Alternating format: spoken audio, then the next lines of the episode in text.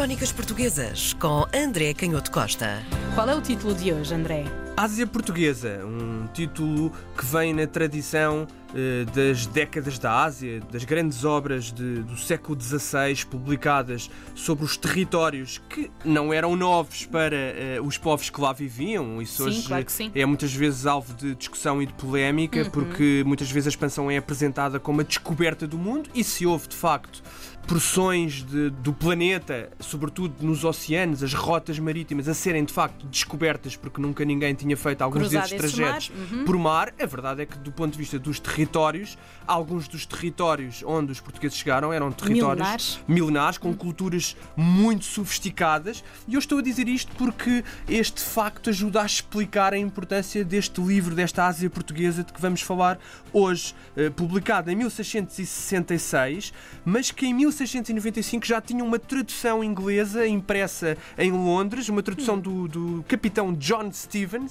Hoje, face eh, à transformação que o mundo, entretanto, viveu, imaginarmos que Portugal tenha sido, num determinado momento, o centro intelectual eh, do mundo europeu, pelo menos do mundo ocidental.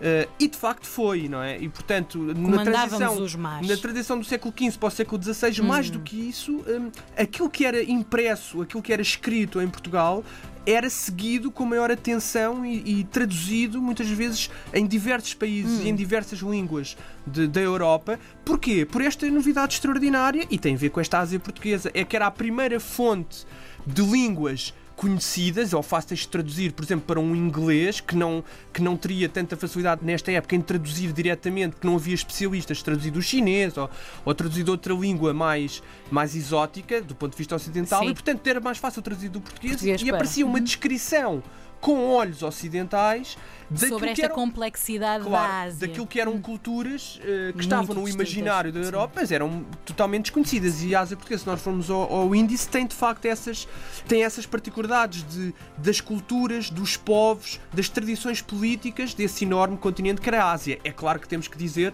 que essa visão implicava, claro, e hoje os historiadores estão muito atentos a isso, uma destrução, como é evidente, porque estavam, Hum. eram olhos ocidentais que estavam a olhar para, para aquela cultura asiática. Quem escreveu este livro foi, Foi? um- um- uma figura muito, Manuel muito de- interessante, Manuel de Faria e Ah, Souza. exato. É uma figura muito interessante, oriundo da pequena nobreza, podemos dizer assim, de uma pequena nobreza rural, mas fez uma carreira intelectual. Ele estudou num seminário e fez uma carreira intelectual que podemos dizer fulgurante. Ele chegou a secretário do Bispo do Porto e acabou por ascender aos, aos corredores do poder da, nessa época, muito influente Corte de Madrid. É preciso também não esquecer que no final. A Ásia portuguesa, mas não tanto então. O que é que Sim. se passou com este Manuel? Era mais ligado então ao governo dos, dos Filipos? Exatamente, é que nesta época eh, o reino de Portugal e as suas conquistas, como então se dizia, e os seus territórios ultramarinos eh, eram também eh, geridos pela Corte de Madrid. Embora no acordo em que a coroa de Portugal passou para a coroa eh, dos Filipes, eh, do Filipe II, neste caso primeiro de Portugal, ficava definido que tinham que ser portugueses a serem nomeados para os cargos portugueses. Mas depois na prática Ah. não era sempre assim, como é evidente, e isso gerou tensões. Mas o que é interessante neste Manuel de Faria e Souza e na, naquilo que é o- a escrita desta Ásia portuguesa é que ele eh, é um historiador um pouco diferente daqueles que temos falado aqui em algumas destas crónicas. Ele é um historiador que, não tanto preocupado com a fidelidade aos documentos, embora, claro, fizesse tentasse fazer aos olhos da época a crítica dos, dos documentos, mas era um historiador que acreditava numa versão, digamos que pessoal da história. E, portanto, a honestidade para ele era o historiador não se esconder e opinar.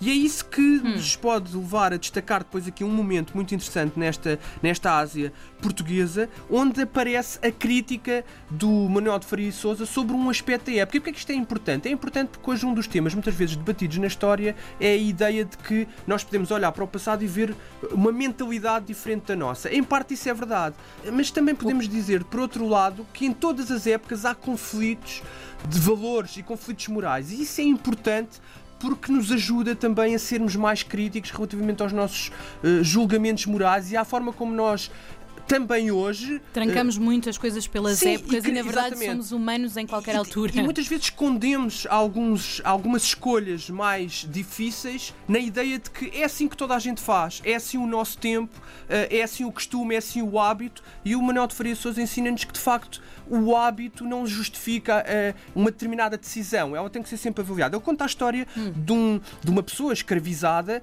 que fugiu da casa de uma viúva, que era, obviamente, na época a escravatura era entendida, lá está, como uma coisa aceitável, uhum. e uh, ele, esse, essa pessoa escravizada fugiu da casa da viúva e foi para a casa de um, de um fidalgo. Acontece que depois se arrependeu, provavelmente por também ser maltratado por esse fidalgo, e voltou à casa da viúva. E o fidalgo, muito seguro do seu, do seu poder, enviou soldados à casa dessa mulher e para viúva ir, uh... para ir uh, capturar novamente esse escravo, que nem sequer era dele. da, da, casa dele, não é? e portanto, aquilo que o Manuel Faria Souza faz é dizer que todo este embróglio é criticável do ponto de vista moral, mas é curioso numa altura em que se fala também tanto de violência contra mulheres, como ele não, não se esquece de dizer com todas as letras que é uma cobardia enviar uma força à casa de uma mulher uma e viúva um, desprotegida e diz que isso é de facto um atentado contra a razão humana e divina. Portanto, ele diz que basta estarmos no uso da razão para percebermos que há uma desproporção de força. Isto é muito interessante. Lá está o tal debate dos valores. O tal debate dos valores e como ele diz que a razão razão é um instrumento para uh, conseguirmos melhores escolhas. E ele termina também este episódio dizendo uma coisa interessantíssima sobre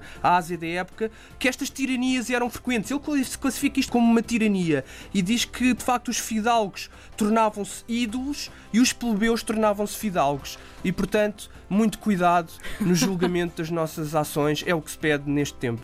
Neste e em qualquer tempo. Crónicas Portuguesas com André Canhoto Costa.